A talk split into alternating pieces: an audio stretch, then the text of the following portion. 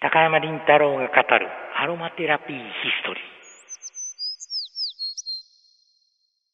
ー。アロマテラピー黎明期よりジャンバルネ博士ロバート・ティスランドの著作や声優辞典など30冊以上もの書籍の翻訳や執筆を手掛けた高山林太郎氏まさにアロマテラピー界の一響きともいえる高山氏がアロマテラピーの歴史を語ります移りゆく時代背景や思想と合わせて植物療法的アロマテラピーを読み解く。対話型インタビュー番組です、はい、今回のですね、えー、アロマテラピーヒストリーの話はですねよくあの声優に関しての、えー、話として、えー、高山先生はですね増量剤の存在を訴えているわけです。えー、声優の中での増量増量剤というのはよく聞くんですが実はですね、えー、また衝撃的な話としてキャリアオイルの中にも増量剤というのは存在しうるんだという話を伺いました。椿油なんていうのもいいだろうと思うけれどこれがいかんせん本物を買うとなるとものすごく高いです。なるほど。しかもこれが本物かどうかを見分けるのは難しいんですよ。まあややはり増量剤が。増量剤としてあのあのサザンカ油を使うんです。あこれがね極めて禁煙のものなんですがその油の構造が違うんです。なるほど。ただし酸化はしにくいですから、うん、これを使ってもいいんじゃないかと私は思っているんですけれどもね、はいはい、科学に詳しい人に言わせると、うん、椿油の構成とサザンカ油の構成は違うというんです。で現在椿油ですよとして言われているもののほとんどに、あのー、このサザンカ油、ササンクワっていう 学名がついてるくらいですから。えー、ササンクワ。うん。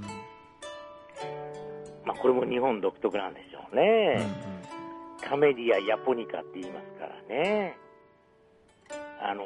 椿のことはね、うんうん、日本なんですよ、うん、まあ原産地はどうも雲南の方らしいけれども、うん、だから雲南の方に行くとね黄色い椿っていうのがあるそうです。幻の椿ですね、そんなもの一目見たいと私は思ってるんですけれども、うんうん、まだ見たことがありません、うん、しかしあの今はそういう話をしてるんじゃなくてこの椿油のことを話をしてるんですが、はい、これはね最後にちょっと報じるんですね。あなるほど。報じてからそれを搾油するんです。うん。でこれの本当のものを取りたかったら親戚に頼むしかないなんて言われたくらいです私。大島東京だったら大島にいる親戚に頼んで一生日に入れて送ってもらうしかないんだと。いうくらい偽物が横行し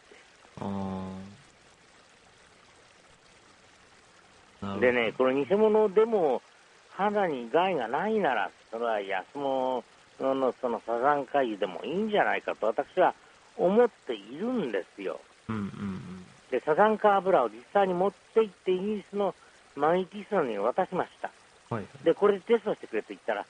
テストの実果非常に良かったというふうな返事がもらえましたけれどもただ使い心地が良かったという。あ使う側としての印象だということですね。セラピストとして使い心地が良かったということを言ってるだけなんですなるほど。で値段は4分の1なんです。椿油のね。うん。だったらサザンカ油として売ったらいいじゃないかと思うんだけどサザンカ油として売ってない。なるほど。それから、極めてこれは禁煙ですが、茶油というものもあるんだ。お茶ですか？お茶ですね。はい。茶だってやっぱりカメリア属ですよ。カメリアテアって言うんです。学名は。うん、カメリアテア。うんうん、だけれども、これはね、あの、アレルギーを起こしやすいという定評がございます。はい。がってこれは使うべきでないというふうに、まあ私なりに結論を出しているんです。なるほど。あのー、それです。あの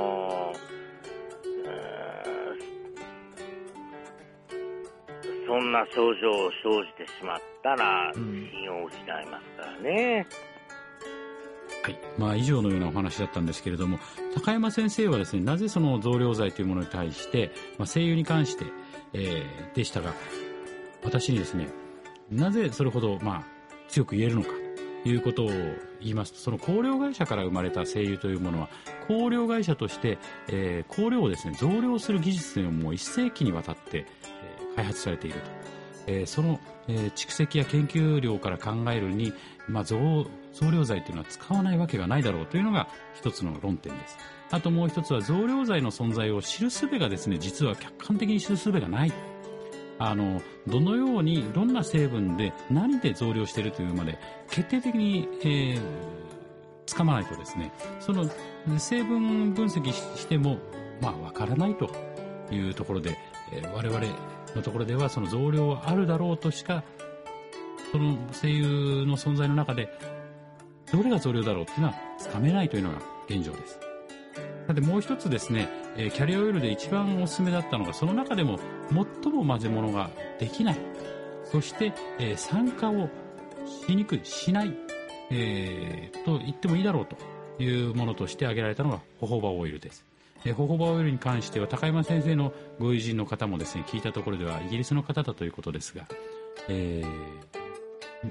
こう使ってですね参加したのを見たことがないということも言われたそうでございます